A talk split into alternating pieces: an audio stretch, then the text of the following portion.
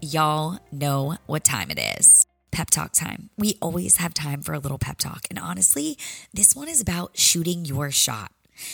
I talked to a mentor and friend of mine last week, Judy Holler. I was on her podcast and we were just talking about the importance of doing it, doing the damn thing, going after it and shooting your shot. And how I mentioned that you're already living in your worst case scenario. And what I mean by that, because that sounds harsh, what I mean by you're already living in your worst case scenario is you're already living in the no. You're already living like you were dished the no, probably, instead of asking for the yes, or let's ask, let's shoot the shot. Let's see what happens. Let's live in our best case scenario because I'm already living in the scenario I'm living in right now, which could be the no.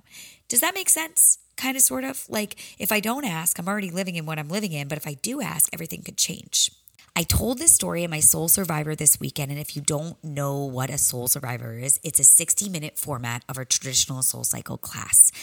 And I just felt like I wanted to reshare it for anybody who wasn't inside those four walls that day, which, by the way, is the whole reason behind why I started the podcast. If you've been hanging out here for the last 4 years, you may remember that it used to be called Mad's Tad's Beyond the Bike. The podcast formerly known as Mad's Tad's Beyond the Bike. And so the story went a little something like this.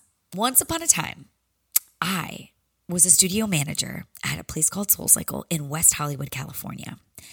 And it was the coolest place to work.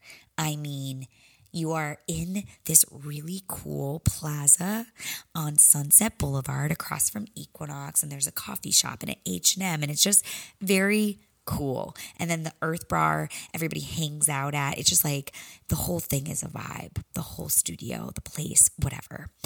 And I, at the time, obviously was riding like crazy. It was my favorite thing. I was drinking all the Kool-Aid. I was doing the turn it up 20 to the best of my ability, the turn it up 30, riding doubles every day, just absolutely soaking it up. And at the time, there was an instructor named Angela that worked at the West Hollywood studio, and she was it. And my dream was to ride Angela's podium. I made that like my dream because I had ridden podium for everybody and I was riding and it was this whole thing and it was like this very, very kind of sought after thing was to ride up and demo the class for these senior and master instructors at the time. And I was, the studio manager. So I was like, no, it's not me. And Angela had very specific podium riders at the time. She had like her people that rode her class, which every single instructor has their people that they trust to demo. They know them. They know the moves. Because when you ride up there, you have to know the class. You have to be able to do it like to a T so that the class can watch you and demo exactly how the class is supposed to be as the instructor is calling it and she's running around on the floor dancing and doing all the things. It is awesome when it all comes together, okay? So, I'm always doing the check-ins, the 6 a.m.s, the 7 a.m.s. I can't remember if they are on Mondays or Wednesdays or Tuesdays or Thursdays or whatever. And I'm always working in just check-ins, whatever.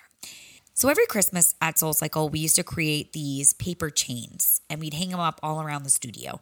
So we'd cut out black and yellow and white, obviously the colors of Soul Cycle. We would cut out these pieces of paper and everybody would write a wish or a goal or a dream they wanted. And I'm pretty sure this was Christmas, but it's giving New Year's vibes. So honestly, I might have the story wrong. Someone might have to correct me. But either way, it was like a time where you were making a wish or a dream, or it was about like putting yourself out there, something like that, something along those lines.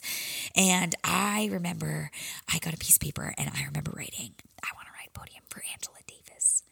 And it was the first time I really said it out loud, spoke it out loud. And I was like, oh, it's never going to happen. Like she has her people, whatever. Like it's just a dream. I'm just a studio manager.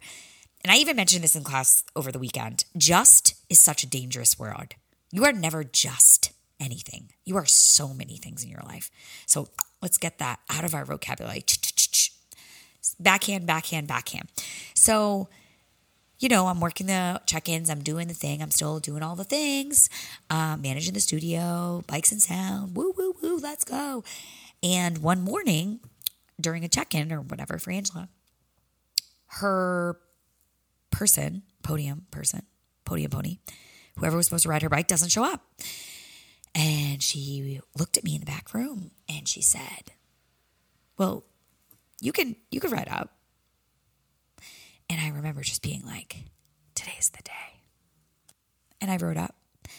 And I rode up so many times after that. And I believe that was like a true transition for me when it came to what my career might or might not have been within Soul Cycle, and is honestly a huge catalyst for probably where I am now. And it all went back to writing it down, taking the dream that was swirling around in my brain and writing it down and shooting my shot. Now, I wasn't screaming this one from the rooftops, which I do believe is so, so, so important.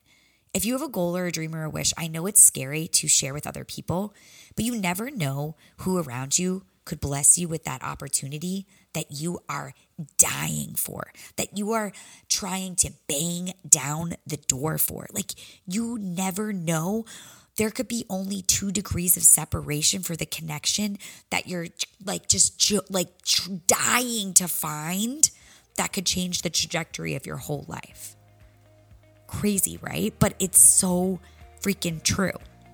So the biggest takeaway for you this week is say it out loud, write it down, and shoot your damn shot.